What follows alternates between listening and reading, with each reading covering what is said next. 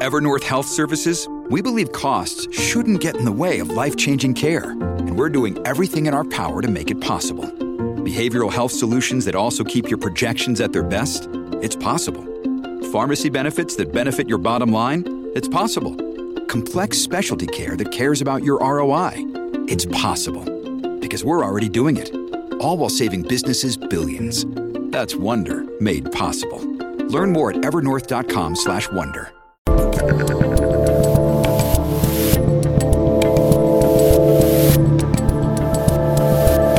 right, people, I'm Dave Rubin. This is the Rubin Report on February 13th, 2024. We are live streaming on Rumble, Locals, and YouTube post game show. Join us, comment, question me, needle me, poke me, whatever you want to do. RubinReport.locals.com. I should note we were about 45 seconds late today because at the last second we decided to dump the cold open. We all discussed it and we said it was not up, up to snuff. So after I hit my producer and smacked my director, here we are. I hope everybody's okay, and I apologize. You can register a complaint with the uh, HR. There you go. Uh, the show today is about some of the problems we are having in America because we are having problems, and there are other places on this planet that are not having the problems that we are having. And many of our problems seem to be self inflicted. And if only we would be a mature nation, perhaps we could fix some of these things. So, uh, what got me on this kick was that Tucker Carlson is in Dubai right now, and he was at a big conference yesterday uh, talking about how the architecture and the overall state of Moscow, which is in Russia, for those of you playing along, uh, is actually way nicer and more inspiring than what's happening in our cities right now here in America. He's getting whacked all over Twitter and all over uh, the the social media sphere because people are saying he's going after America, he's being mean, he's you know he's propping up Putin. He's how could you say nice things about Moscow or Russia?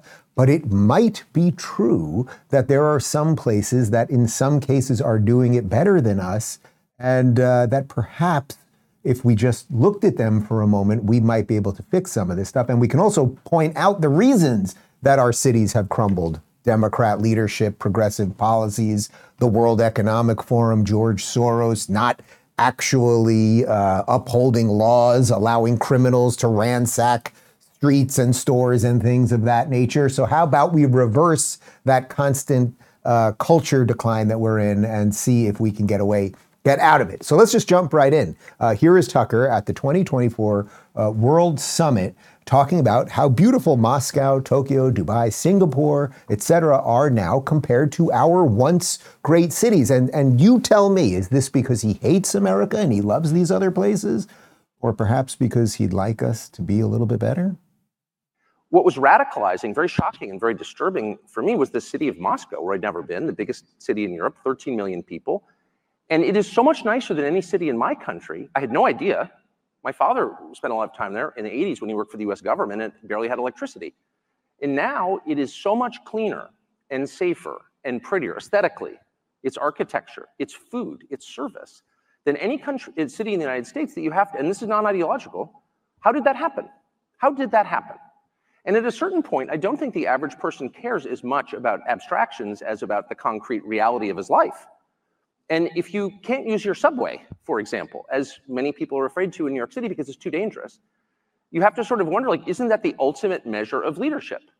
And that's true, by the way, it's radicalizing for an American to go to Moscow. I didn't know that, I've learned it this week, to Singapore, to Tokyo, to Dubai and Abu Dhabi because these cities, no matter how we're told they're run and on what principles they're run, are wonderful places to live that don't have rampant inflation where you're not going to get raped. Sir, excuse and so, me.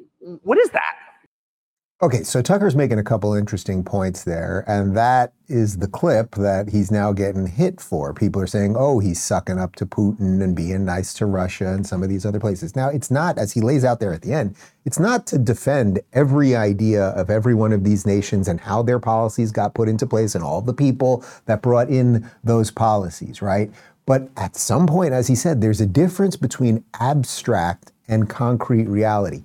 how did things happen? Who, what were the systems that were put in place versus, oh, I can get on the subway and not feel like I'm going to be pushed into the tracks or be mugged or, or have a random crazy person yell something racist at me and then try to stab me. People at the end of the day are starting to be like, oh, we've had just about enough of that. So, what did happen in our cities, right? We stopped uh, making beautiful architecture, right? We started making cheap modern architecture. We stopped allowing for beauty to creep in. He even said it was sort of an off, uh, it was just a throwaway line, something about service. And you know, when you go to these cities now, people don't want to work the way they wanted to, right? We don't prosecute crimes anymore. And all of these things slowly drag down cities. I'm, I'm going to show you plenty of evidence of it, but you just need to go to New York City and ask me, is New York City better or worse than, say, 15 years ago? Is Chicago better or worse than 20 years ago? Is San Francisco better or worse than five years ago? You know the answers to all of these things. Um, he says cleaner, safe, prettier. He talks about architecture and service. And he also compares how Moscow, when his dad was there in the 80s, barely had electricity. So they have done something right. That doesn't mean you're bowing to Putin, but we do have to acknowledge this. And by the way, millions of Americans are acknowledging it, whether they want to get upset by Tucker at Tucker on Twitter or not. Millions of Americans are acknowledging this, which is why we know so many people are fleeing the big cities. Uh, I would note that Miami is one of our cities that is absolutely flourishing, and there's plenty of reasons for that because we don't put up with that nonsense, and we are building beautiful architecture here and a whole bunch more. Uh, anyway, uh, Tucker continued to talk about how we used to actually do it right, and we don't anymore. Excuse me, are you anti-American model? No, I am the most pro-American. So I'm 54. I was born in 1969. I grew up in a country that had cities like Moscow and Abu, Abu Dhabi and Dubai and Singapore and Tokyo, and we no longer have them. And what I have discovered is that's a voluntary choice. As inflation is, as you heard in that fascinating last panel, inflation is the product of choices made mostly by the central bank, not exclusively, but by policymakers. Crime, same. You don't have to have crime, actually if you don't put my children don't smoke marijuana at the breakfast table. Why? Because I won't allow them. It's very simple. It's a short conversation. No. And you can run your country the same way. We're not going to put up with that. So don't do it. And people understand that. Filth, graffiti, Paris, one of my favorite cities, New York, one of my favorite cities, are filthy. And part of the reason they're filthy is because people spray paint obscenities on buildings and no one cleans it up. So that encourages more people to do the same. And our policymakers, for some reason, don't notice this. London, another one of my favorite cities. You see English girls begging for drugs on the sidewalk.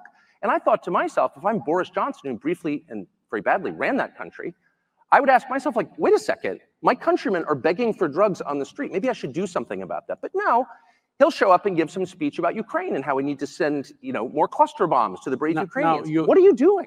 The key part of what he said there is choice. It is a choice to live in a society that is in constant decline. It is a choice to live in a city that does not prosecute crime, that allows lawlessness, that allows mobs to take over the streets and all of those things. It's a choice to allow for graffiti and urban decay. And it's a choice not only for you, the individual, to figure out where you're going to live and how your community is going to behave and what type of people you're going to have on school boards and what type of policing you're going to have and what type of people you're going to vote for. So it's a choice not only for, for you literally in terms of where you live and the type of community you live in, but it's also a choice in terms of the type of people that you vote in. And then the politicians make choices around that. So the line, and I think Ron DeSantis was always saying this uh, during his campaign, which didn't work out, but I think he's proven it right in terms of what he's done here in Florida, is that decline is a choice. We are not choosing it in Florida. There are other places, clearly, uh, uh, Tucker is laying out several of them that are not choosing to decline, but many places are. And the problem is, and this is why I want to do this next segment with you guys about what it actually looks like in some of these places, is that many Americans, because of our economic situation, for a series of reasons, don't have the luxury to visit these countries uh, that Tucker is talking about, right? So he says these things about Singapore and he says these things about Moscow, et cetera, et cetera. And you can just take his word for it or not. But we do have video. There is video on the internet. We're going to show you some of the differences between what's going on in these cities uh, rather than New York City, Chicago, Portland, Seattle, pick your American city of choice. So, how about uh, we'll go right to Tokyo and Singapore? There's a little compilation and just see if this feels. So, this is Tokyo, and you can see it is alive. You don't see a lot of homeless. Okay, look, there are people out and about. It's kind of beautiful and it's colorful. And that is a big city that doesn't appear to be rampant with crime. We checked some numbers. It's not overrun with crime. That's Singapore right there. Like, look how absolutely gorgeous that is. But let's let's just continue, right? Let's just continue. Here's Dubai and Riyadh, Saudi Arabia today. This one, this is absolutely wild.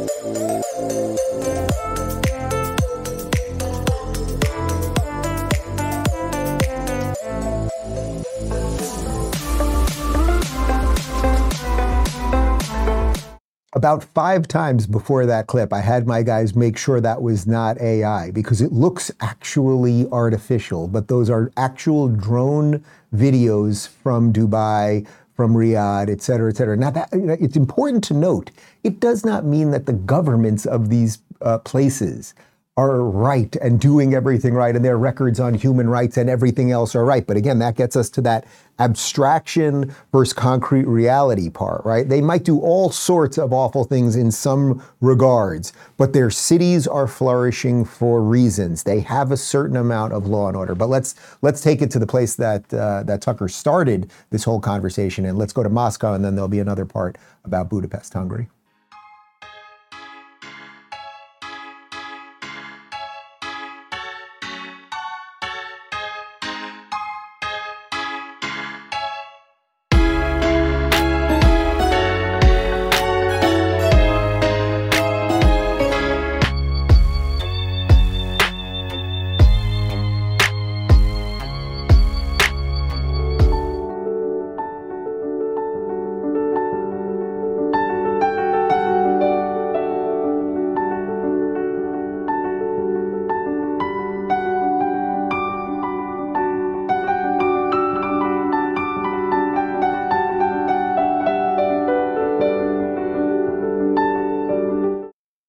Really think it's important to see some of this stuff to really contrast what's happening in our cities. We'll get to some of the American cities in just a second.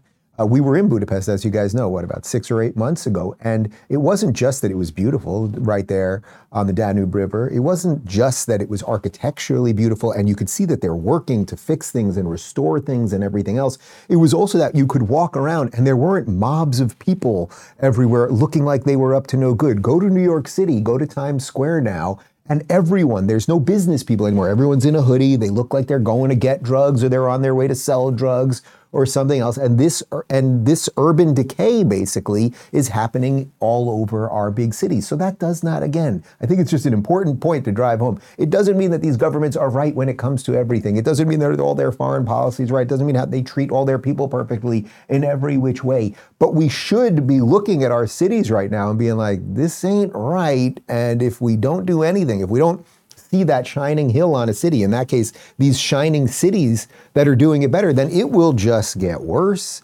and worse and worse. So we'll look at America today in just a sec, but let me talk to you about Hillsdale College. Speaking of a shining hill on a city, an actual college that's doing something right, uh, guys, time is our most precious commodity. And I've heard from so many of my listeners who've asked for my advice about how they can spend it wisely to improve themselves and the people around them. That's why I'm so excited that Hillsdale College is offering more than 40 free online courses in the most important and enduring subject.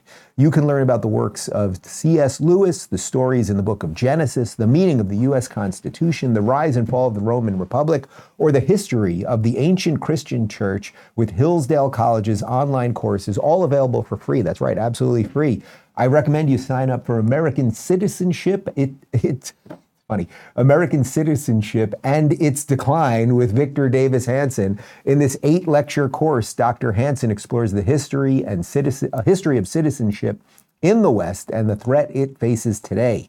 Threats like the erosion of the middle class, the disappearance of our borders, the growth of an unaccountable deep state, and the rise of globalist organizations. The course is self paced so that you can start whenever and wherever. Start your free course, American Citizenship and Its Decline, with Victor Davis Hanson today. Go right now to Hillsdale hillsdale.edu slash Dave to start. It's free and it's easy to get started. That's hillsdale.edu slash Dave. And now back to me. And we did not even plan that. That ad just kind of fit today's show. So I want to show you a video.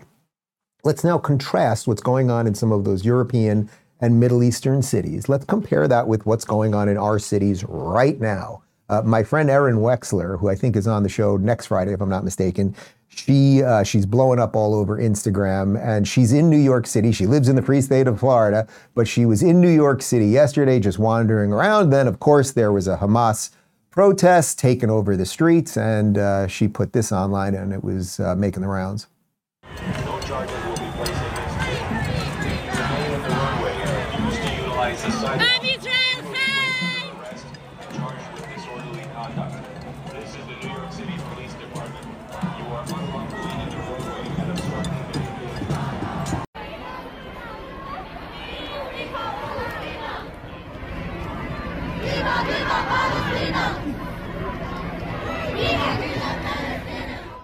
Okay, so masked mobs all over the place, taking over streets. If you were a mom and pop store, right? So it looked like they were maybe going down Third Avenue or Lex over there. If you're just a store and you're open and you're selling anything, literally anything, whether you're selling shoes or you're selling candy, or you're, I don't know, a barber, and you just have a mob just constantly going by and you can't do commerce anymore, how long are you going to stay in that city? And maybe they'll break your window. And boy, if they find out you're Jewish, you're really in trouble. Uh, what if you're just trying to visit your grandma? She lives on the Upper East Side, and you thought you were going to be able to drive up uh, Third Avenue to get to, to grandma's apartment. You can't do that anymore. Uh, why are these people all masked? Do they seem like, uh, you know, that they're not up to no good, or do they seem like they might be up to no good? And this is happening all over our cities. So, how about this one from Chicago yesterday? Here's just a general mob uh, creating general devastation.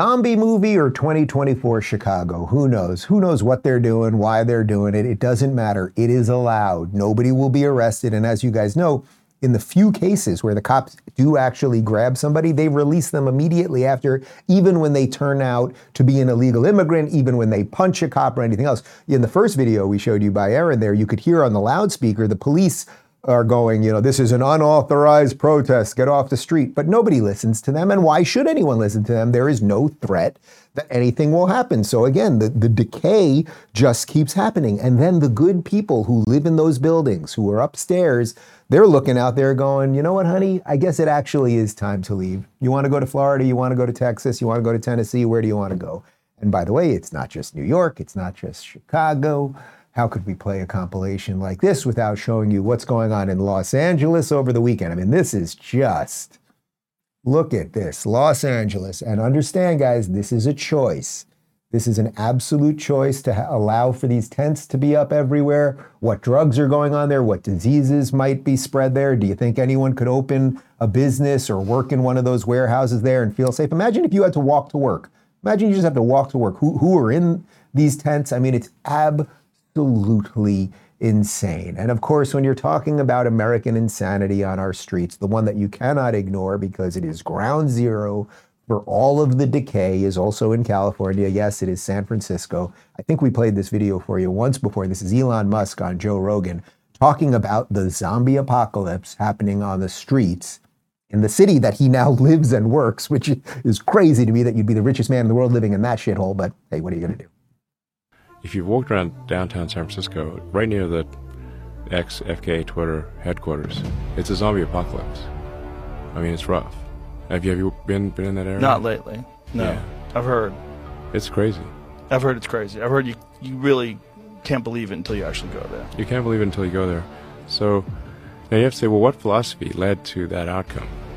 And that philosophy was being piped to Earth that philosophy was being piped to earth. We'll get in a moment to some of the people that were piping that uh, philosophy. You know, interestingly, I've mentioned this once or twice on the show. The, I think the second time that I uh, was at Twitter with Elon, so you know, he's in the middle of the city there in this very tall building, and we have this meeting, and he's got windows on both sides because it's a corner office, and he was literally pointing us to where they all walk over to get the drugs, and then a few minutes later you can watch them. Now they're on the drugs, and then they're just kind of stumbling off. Like you're watching them like it's a zombie movie it's just hordes of people. When you go down there, you see they're bloody and bludgeoned and dirty and smelly. It's just absolutely insane. But how about we contrast San Francisco now? That's what it looks like now. Uh, what do you think San Francisco looked like in the 1950s? Here's a nice little comparison video.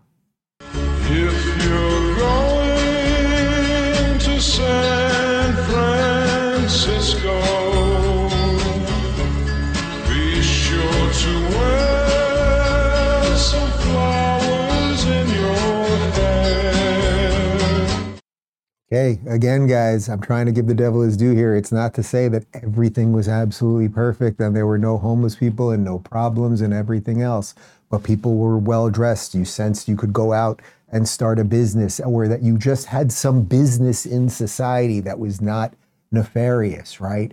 And the point is, it is a choice. You can choose to be part of the crumbling of everything that is good or you can do something. So how did this all happen? Well, when when Elon talks about uh, the piping in of the bad ideas that led to all of this. What he's talking about really is George Soros. He's talking about the World Economic Forum. He's talking about the modern progressive movement, and that and that they have coalesced into something very, very evil that is targeting the United States right now, and is specifically targeting our blue cities and states. We'll get to that in just a second. But let me talk to you guys about the wellness company, guys. The pandemic showed just how vulnerable our supply chains are. And the truth is, the US has left itself vulnerable to supply chain manipulation from China. With close to 90% of our pharmaceuticals being produced outside of the US, what happens when the next global crisis strikes or China decides to use supply chains as a weapon in conflict? Uh, pharmacy shelves in America will be empty. Do you have what your family needs? The question of whether we need to be preparing for drug shortages is no longer a question. While the Biden administration won't bother sounding the alarm, other countries are advising their citizens to start preparing by stockpiling prescription drugs they may need. European consumers, like American consumers, are reliant on a pharmaceutical supply chain that has been almost entirely taken over by the Chinese, which poses a big problem.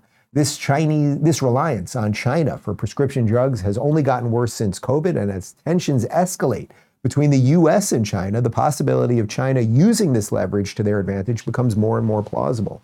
So, how do you protect yourself and your family against prescription drug shortages? Be prepared with the Wellness Company's Medical Emergency Kit. The Wellness Company's Medical Emergency Kit includes eight life saving medications, including amoxicillin, Z Pack, and ivermectin for you to keep on hand, along with a guidebook for safe use, supply chain shortages, medical emergencies, tick bites, or even COVID. Every scenario is covered. Go to twc.health slash Rubin and grab yourself a medical emergency kit right now. That's twc.health slash Rubin. Code Rubin saves you 15% at checkout. Don't wait till you need it. Take control of your health today with the Wellness Company's medical emergency kit. Kits only available in the USA and back to me. Okay, so what happened? Why is it that Tucker Carlson is going to Dubai to tell you that places like Moscow and Budapest are doing better than our cities like New York City and Los Angeles? Why is it that Elon Musk, the richest man in the world, is at an office in a city that was once great, that is now, as he describes it, a zombie apocalypse? Well, it is because we have pipelined, as he said, we have allowed the pipeline of bad ideas to infiltrate our cities and then just systematically destroy them over a couple decades. Uh, you may remember this as well. This is Elon Musk explaining to Rogan how George Soros has been able to destroy so many American cities. So, and, and Soros, I don't know. I mean, he had a very difficult upbringing, um, and uh, I, in my opinion, he fundamentally hates humanity. That's my opinion. Really? Yeah. I mean, well, he's doing things that erode the fabric of civilization. You know, uh, getting DAs elected who refuse to prosecute crime. That's part of the problem in San Francisco, and LA, and a bunch of other cities. So why would you do that?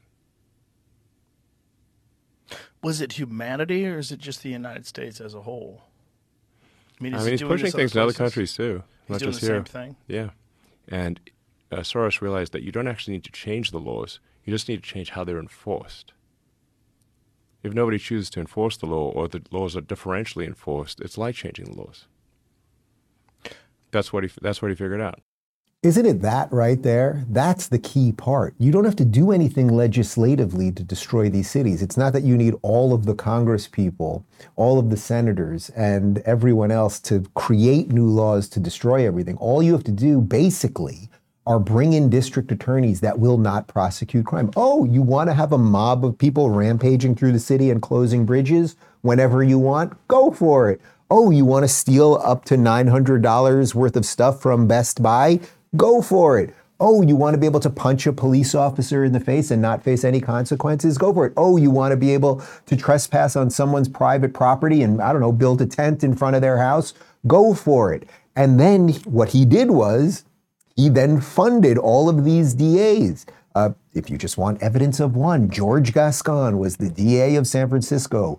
For many years, he destroyed that city alongside uh, Gavin Newsom. And then what happened when he eventually left San Francisco in the disgusting dump situation that it's in? He then moved over to Los Angeles and then became the DA over there and then started doing the exact same thing there. So those are the types of people, and there's many other examples of Soros-funded DAs that have done this. Uh, guess what? There is one state where George Soros tried to bring in two of his DAs, the state of Florida, and then a guy named Ron DeSantis said, no, no, no, no, no, we are not going to do that. And he fired those Soros DAs, got rid of them because, as I said earlier, as DeSantis points out, decline is a choice. So it's your choice and it's the politician's choice. But it's not just Soros. He's just, he's one man. He's one man with an awful lot of money who has pushed a lot of this nonsense on us. But there are also giant globalist organizations that do not like your freedoms, that do not like the American way of life. The World Economic Forum, that's kind of the main one. And Klaus Schwab, who, if, if somebody was writing a villain for a movie, you would say this guy is too on point. I need something a little bit to the side because he's so obviously evil. It's ridiculous and there's no nuance to it. And yet here he is. Uh, this is the head of the World Economic Forum, Klaus Schwab, explaining that uh, globalist, uh, well, that basically their goal will be to take down America because you won't need America in his globalist world order.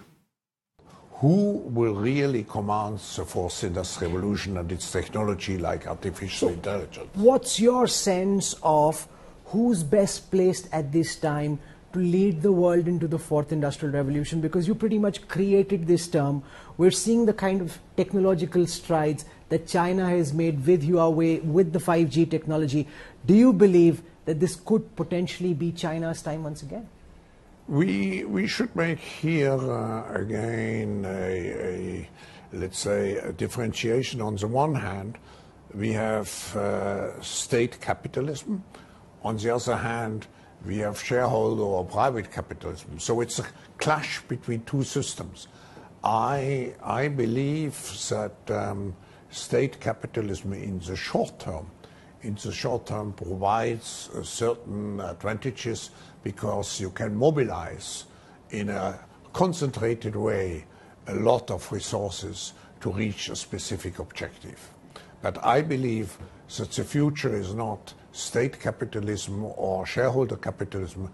The future is what I call stakeholder capitalism, which um, is combined with a social responsibility. Okay, did you catch what he's saying there? You have to really listen to it because it's, it's a little nuanced. What he's saying is state capitalism, which we, we have individual sovereign nations, right, that make economic policy, they have ways of life, cultures, and all those things, that that's really not going to be the way of the future anymore, that you'll have stakeholder capitalism, that giant organizations like the WEF, that he's head of, I can't believe it, what a coincidence, will basically be making the decisions. These will be privatized companies, BlackRock, et cetera, et cetera, that will make globalist decisions. And the, the countries, the states will just be like, thank you, thank you, sir. May I have an, oh, can we have a little bit more? Can we have a little more mush to eat while John Kerry flies in his private plane? and they will decide how much you eat and what you own and where you go and how often you travel and everything else. So part of his desire or part of his mission as they want to inject all of this and destroy the nation state is they they need to make the nation states as depressing as possible. So that gets us back to to the Tucker thing, right? Our cities are crumbling because this guy has this guy Klaus Schwab and then George Soros and many others by the way the, all of the progressives that they own lock stock and barrel have allowed for the conditions to be like ah you know America isn't that great. Look at our cities. And in that regard they're kind of right. But what else are they doing? The other thing that they really need out of you is to be completely unself-reliant right? They want you to be reliant on them all the time and there is a massive fight happening right now as it relates to the food supply all over the world. Uh, this is absolutely wild. Uh, this is the World Economics For- World Economic Forum's JoJo Mehta. and here he is calling fishing, farming, and food production, which are generally thought of as good things. You, you like to have lunch, are you going to have lunch today? Uh, here he is calling them ecocide because they want to turn you against the very food that you eat. I mean, ecocide as a word is becoming more, it's becoming better known around the world, and the concept is generally mass damage and destruction of nature. Um, but legally speaking, um, what our organisation and other collaborators aim to do is to have this recognised legally as a serious crime. And so, and, and you know, unlike a an international crime like genocide that in, involves a specific intent. With ecocide, what we see is actually what people are trying to do, what businesses are trying to do, is make money, is you know, is farm, is fish, is do all of these things that are um, you know producing energy and so on um, as well. But what's it, what's missing is the awareness and the conscience around the side effects, around the collateral damage that happens with that. Do you see how psychotic these people are? She's a woman, by the way, just in case you were wondering. That she sees the problem as people that are trying to make money, people that are trying to fish, people that are trying to produce food, right? Uh, because those things are good for people and they are radically against people. And by the way, this is happening right now. That's not, I know it sounds like some crazy notion. Oh, there's just some it's a bunch of rich people and they're just talking about how, you know, eating food and fishing is bad. It's actually being put into practice right now. Check this out. This is ex Dutch Prime Minister Mark Rutte uh, calling for the closing of farms and opening up of World Economic uh, World Economic Forum food hubs. This is not too long ago. Fortunately, he's no longer the prime minister, and there's a massive push by the farmers all over Europe to go against this nonsense. But this is what they've been ushering in. Oh, and yes, Mark Rutte was often at many of those World Economic Forum conferences. So the role of businesses in the agri-food sector should be stimulated and enabled to create scalable uh, solutions. And here I'd like to highlight a, a, World Economic Forum initiative in this regard, the World Economic uh, Forum Food uh, Innovation Hubs. And these hubs in Africa, in Asia, in South America, and in Europe uh, will allow uh, businesses to connect regional stakeholders to skill innovations, because this is key. Uh, skill innovations that can address food systems, food systems challenges. And here, I'm particularly proud to announce that the Netherlands will host the global coordinating secretariat of the World Economic Forum Food Innovation Hubs, which will connect all other food innovation hubs. And I believe this is important because it will be facilitating to create uh, the partnerships we need. How interesting. Former President of the Netherlands. The Netherlands was having no problem creating food. Most countries in Europe and most countries throughout the world, thanks to the Industrial Revolution, have not been having a problem creating food. We could have solved world hunger, and we largely did many times over, except for very, very specific places on Earth.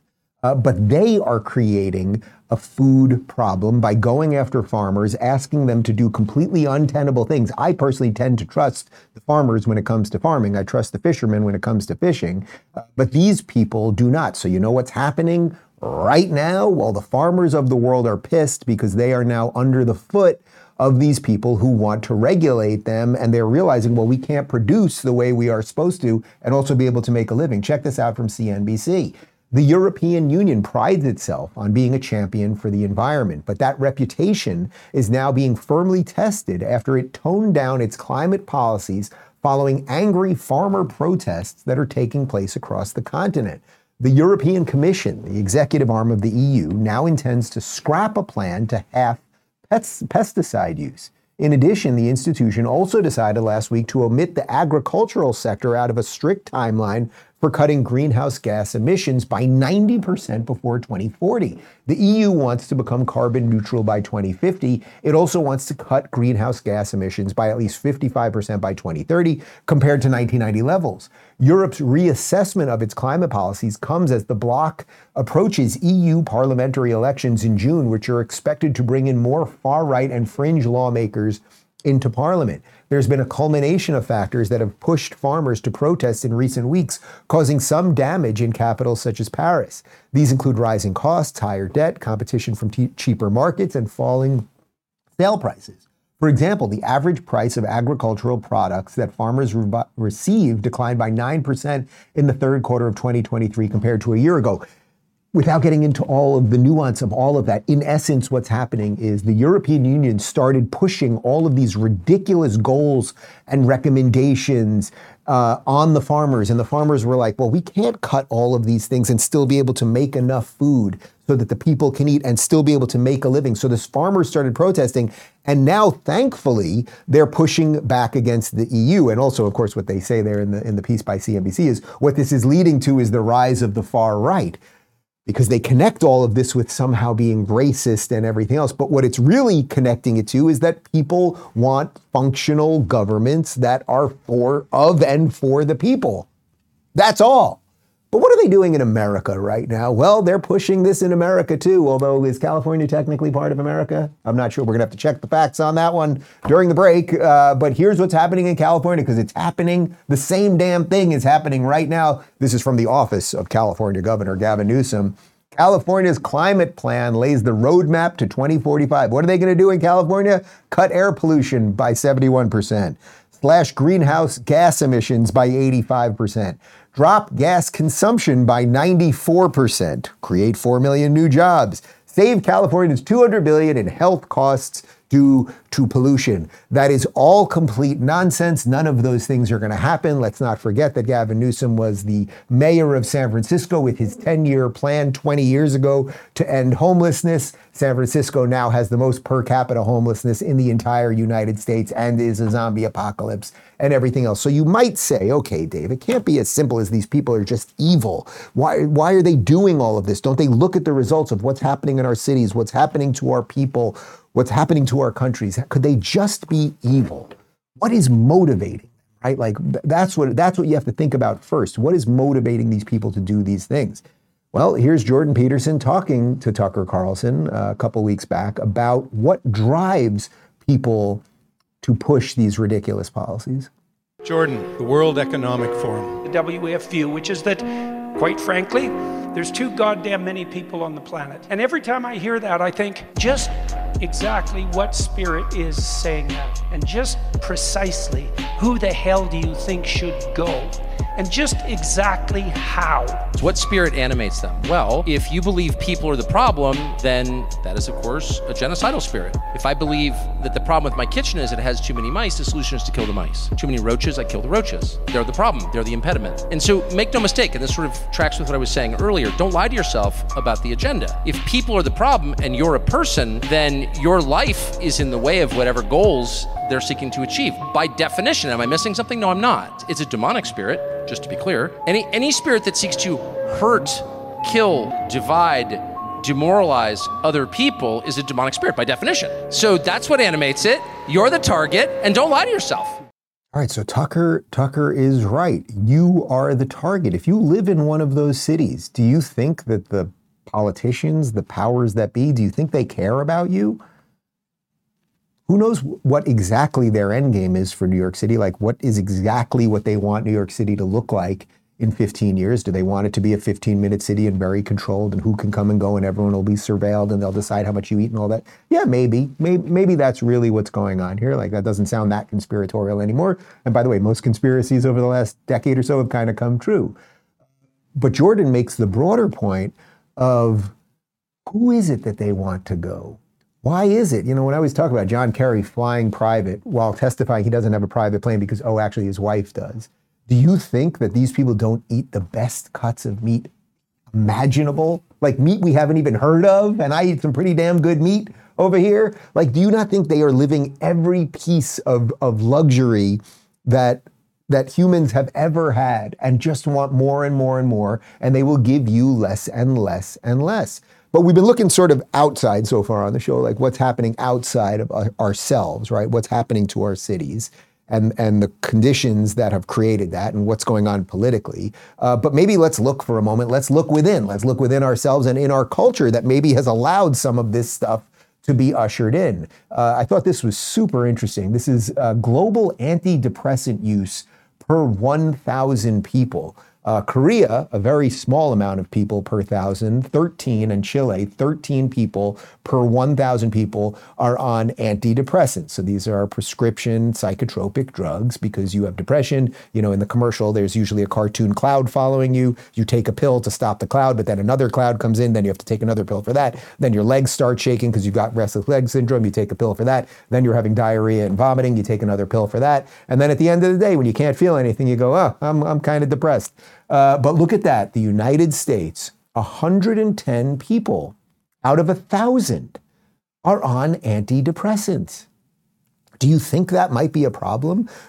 That is connected to everything else that I'm talking about here, that we have drugged ourselves to the point. I mean, when 10% of your country uh, either needs to be or thinks they need to be on psychotropic drugs because they're depressed, that might be a problem. And do you think they might be depressed because when they walk outside, there are people calling for genocide out there and there's mayhem on the streets? and everything else. I would love to know. We'll, we'll see if we can find the numbers on this. The difference between prescription drugs, antidepressants that are prescribed in cities, particularly blue cities, versus in rural areas, I'm going to guess you're going to get way more of a the gender queer purple haired Hamas supporting weirdo is way more on the psychotropic drugs than the guy who works on a homestead farm in the middle of Idaho. You think that's fair to say? I think that's fair to say. So, guys, the point is, it should be no surprise that our squalid cities lead to a squalid culture, which is exactly what now we have all over the place. Did you see this story two days ago? Uh, there was a, tra- a trans person that shot up Lakewood Church. That's Joel Osteen's church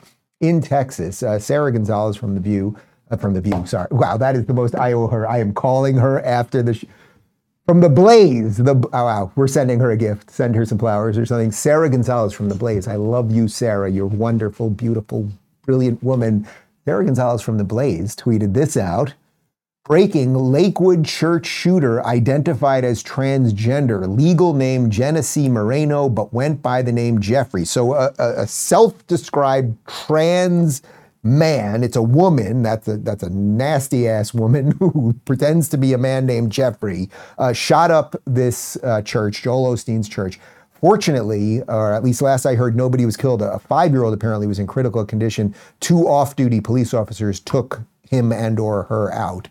And how am I connecting this to everything else? Well, we have a very confused bunch of people in this country who don't know what that, that their genitals have anything to do with their gender and that are on drugs. We find out that almost all of these shooters are on psychotropic drugs. But now let's connect that to the antidepressant part specifically. We have people who are walking around not seeing beautiful things, not seeing law and order, being taught all of the wrong ideas. And you know what's uniting them? It's misery. That's a problem.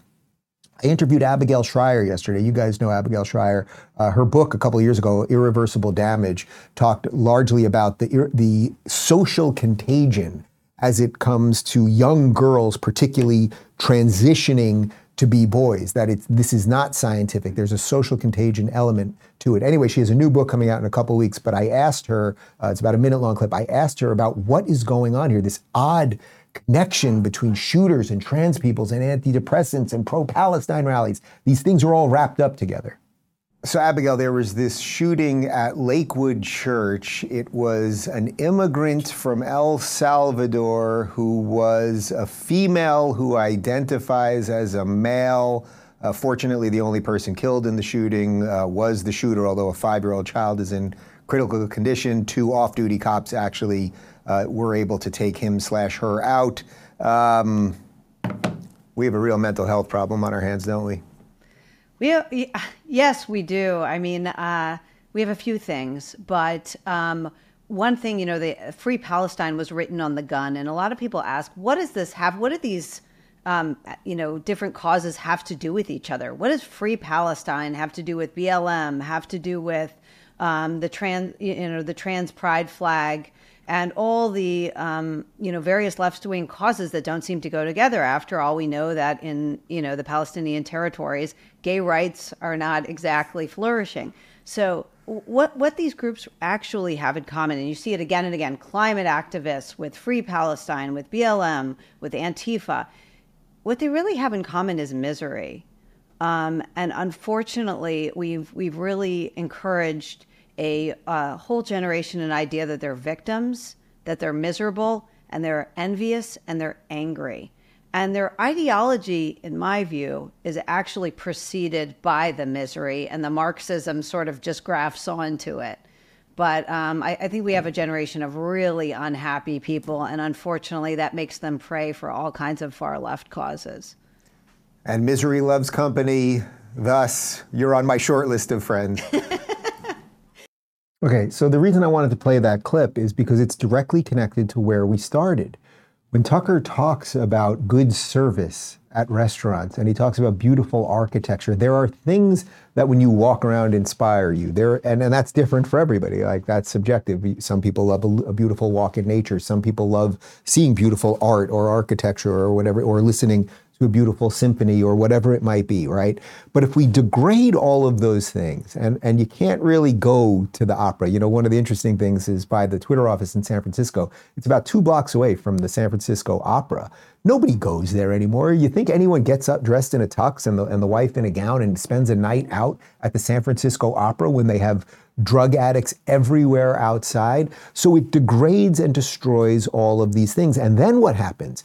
Well, then you have a whole people who are drug addicted, who are confused about their gender, who are seeing systems collapse, so they think capitalism is bad. And then what combines them so that a trans immigrant shooter writes a Palestinian slogan on their gun as they shoot up a Christian church? It's the misery of the whole damn thing. Oh, and by the way, they are drugged and everything else. Check this out. So, so this happened. This shooting in Lakewood, uh, it's a district in Houston. Here's the the Houston Police Department had to run an entire investigation just to figure out what pronouns the shooter used. So she has utilized both male and female names, but through all of our investigation to this point, talking with individuals, interviews, documents, Houston Police Department reports, she has been identified this entire time as female, she, her, and so uh, we are identifying her as Genesse Moreno, Hispanic female.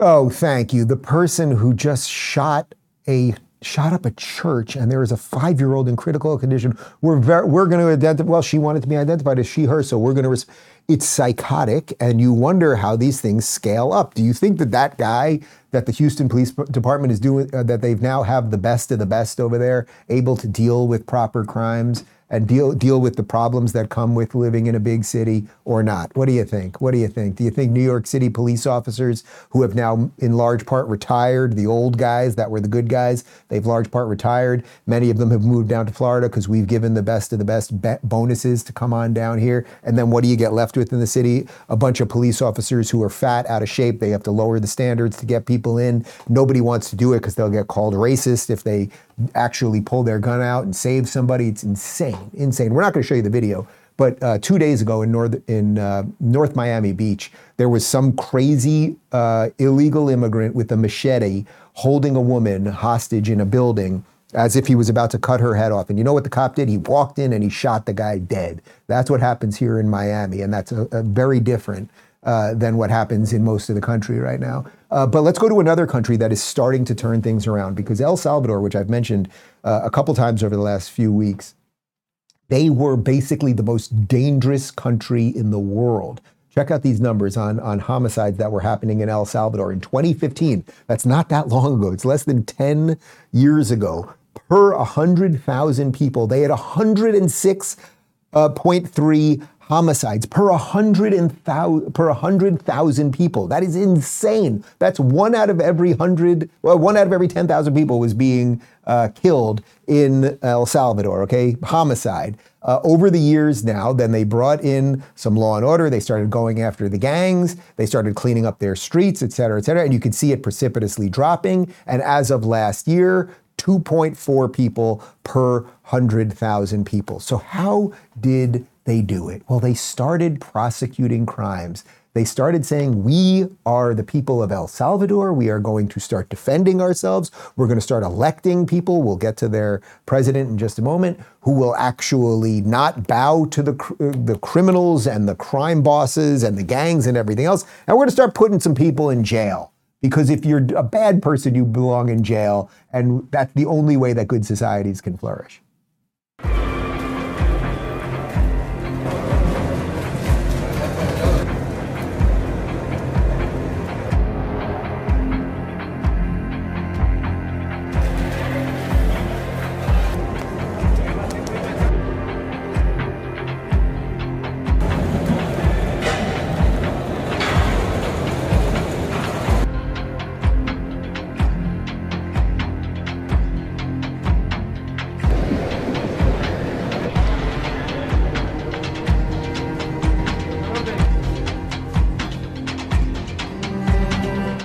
So Nayib Bukele, who became the president of El Salvador a couple years ago, and he was just reelected, we covered that last week. He came in and said, "We are cleaning this up. We are going to defend the rights of our good citizens, and we are going to stop placating the gangs and everything else." So everything that you see there, which look it looks like a Schwarzenegger Stallone movie, right? Like it looks like the beginning of one of those movies. They're about to take over the jail. Those are all gang members uh, who were running the streets of El Salvador. I mentioned to you that about a decade ago, I went to El Salvador. My brother-in-law was doing some work there, and for any uh, for any uh, non-El Salvadorians to live there, you had to live in very. He lived in a very tiny little community, barbed wire everywhere, armed guards everywhere. We were told very clearly, if you walk out of here, you're in an awful lot of trouble, et cetera, et cetera. They have cleaned it up, and now it is becoming safe. Here's what it looks like today.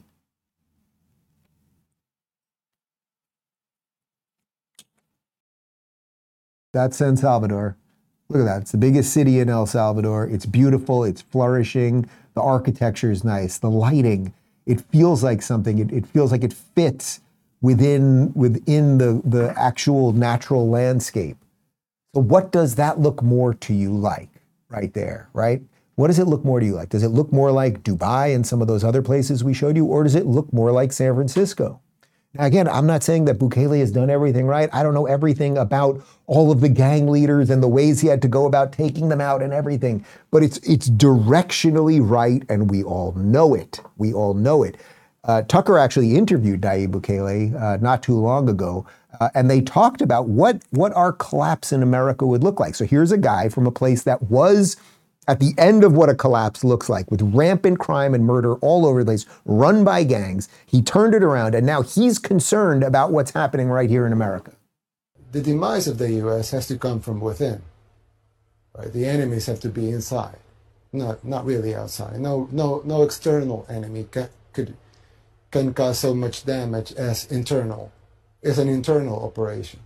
When you're you're watching internal operations here, you, you can see them in, the, in cities cities that were pristinely beautiful 30 years ago are wastelands right now. You would see people, I mean, I'm from El Salvador, third world country in Central America. And myself, I can see cities here and say, I don't want to, I want to live here. So that, that would be unthinkable three decades ago. Totally unthinkable. That a Salvadoran wouldn't want to live in a U.S. city, in a U.S. main city. I mean, Los Angeles, San New York, Francisco, Chicago. Yeah. Well, uh, Philadelphia, um, Baltimore. When you look how the cities are eroding so fast, this has to be by design. I mean, who, who I mean, who would make so many stupid decisions? Like, okay, we're gonna we're gonna give you money for drugs. Really, they're doing that. In some cities, they're giving people drugs. I mean, they're literally giving people drugs in some US cities. Or they say, okay, we're going to give you money if you don't work. Or we're going to, you know, they make all of these laws that make no sense. Yeah. he's right about everything. Every single thing he said there is true. And the line that kind of gets you is the idea that someone from El Salvador wouldn't now want to live in an American city, wouldn't want to move to Los Angeles or elsewhere. That would have been the dream of every El Salvadorian. They had a horrible economy, they had crime everywhere. They wouldn't want to come to America now. It has to be by design. I think in the course of the last hour, we've laid out what some of the designs are, whether it's the World Economic Forum or George Soros, et cetera, et cetera. Uh, but I want to jump from, from Bukele over to another leader in the world who is doing it right. This is newly elected Argentinian president Javier Milei. He's also talking to Tucker here uh, about how Americans can fight to get their country back. The very thing he's doing to Argentina for Argentinians right this very second. Donald Trump is running for president again in the United States, as you know. What advice would you give him? que continúe con su lucha en contra del socialismo, porque es uno de los pocos que entendió cabalmente que la pelea es contra el socialismo, que la pelea es contra los estatistas, y comprendió perfectamente que la generación de riqueza proviene del sector privado. Es decir, el Estado no crea riqueza, el Estado la destruye. El Estado no puede dar nada porque no produce nada y cuando lo quiere hacer además lo hace mal. Entonces, me parece que desde mi pequeño lugar, lo, lo único que podría decirle es que redoble los esfuerzos en la misma dirección de defender las ideas de la libertad y de no darle tregua ni un solo segundo a los Those of you on the audio podcast, he's basically saying Donald Trump must stand up for freedom, that socialism is the system that is here that will be the most life degrading thing that you can possibly imagine, and that Trump is one of the few people that can fight it. And of course, he's he's right on what the idea of socialism is. But one more clip for you because socialism and all of these bad ideas and the lack of law and order and all this stuff, that that's just a system that's in place to destroy you, right? Socialism, where you know everyone will be equal at the end, except not everyone will be equal because yeah, Elizabeth Warren will be doing just fine and Bernie will have three houses and Klaus Schwab will eat foie gras and all of that stuff. Okay, you get that. Uh, but that's just the system part of it. And the more important part of it, I think, is the part that is about you. The thing because I know you're could be watching this. I can't fix the system. I can't fix New York City, but you can do something in your own life to be a little bit better, a little bit braver, a little more courageous, a little more truth oriented because you matter. You actually matter. And wouldn't that be cool if that was the truth? That you could actually affect the nature of reality if you actually started doing the right thing and realized that you were an active player and not an NPC. So this will end us with one of my favorite videos of the last couple months because there's plenty of bad videos of the last couple months and people taking over the streets and chanting for genocide and all the, the psycho, crazy, gender confused lunacy that we see everywhere. Uh, but you might remember this guy who is the very definition of a New Yorker. And this is a blue collar guy who woke up that morning just to go out there and do his job. But then he saw something and he did something. All right, I'm a veteran. I'm telling you. All right, Don't do it. I'm not Jewish. He's not. Jewish. I don't know if he is or not. Doesn't matter. This is the U.S. This is New York City. You don't have a right to touch that shit. This is a free country. You can wave your Palestine flag and say death to the Jews or America whenever you want, but we can put up signs. Don't rip it. Okay? We, then don't rip that down. You are doing something. You're offending us. Yeah, you are. When you throw that on the floor, you're littering the city. In a minute, I'm going to litter the floor with you. You have a proof? So move the on. You have proof they're not kidnapped? No. Don't So touch shut me. the up. Don't touch me. Don't touch me. I know that's what you want. I'm Go away. dying to put you in the hospital. Come on. you piece Come of on. It should be a, a spin-off of The Sopranos with that guy in it. But that's the point, right? Like that guy, that that old spirit of what America is about, what New York is about, like what this country is about. That's what we need back. Instead, we have a whole group of people who, for a series of reasons that I think we, we laid out here, have all decided that misery should be the thing that brings us together and we may as well destroy the whole damn thing. But there is a better way, guys, and we're, we're at the precipice of giving it away. But, but maybe we won't. Or at least maybe we won't in certain places. And I suppose you'll have to decide if you want to live in one of those places. Uh, guys, my full interview with Tom Cotton, uh, senator from Arkansas, that we did in D.C., is up right now. We got a post game show in about 30 seconds. RubinReport.locals.com. People of the internet with Isabel Brown will be live at 1 p.m. Eastern as always.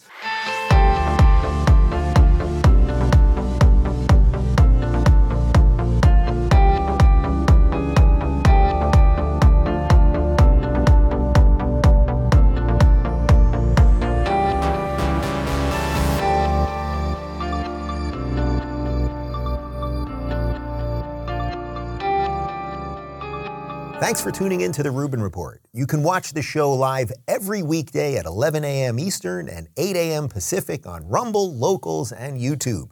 Don't forget to rate, review, share, and subscribe to this podcast. And you can join me for the post-game wrap-up every day after the show at RubinReport.locals.com.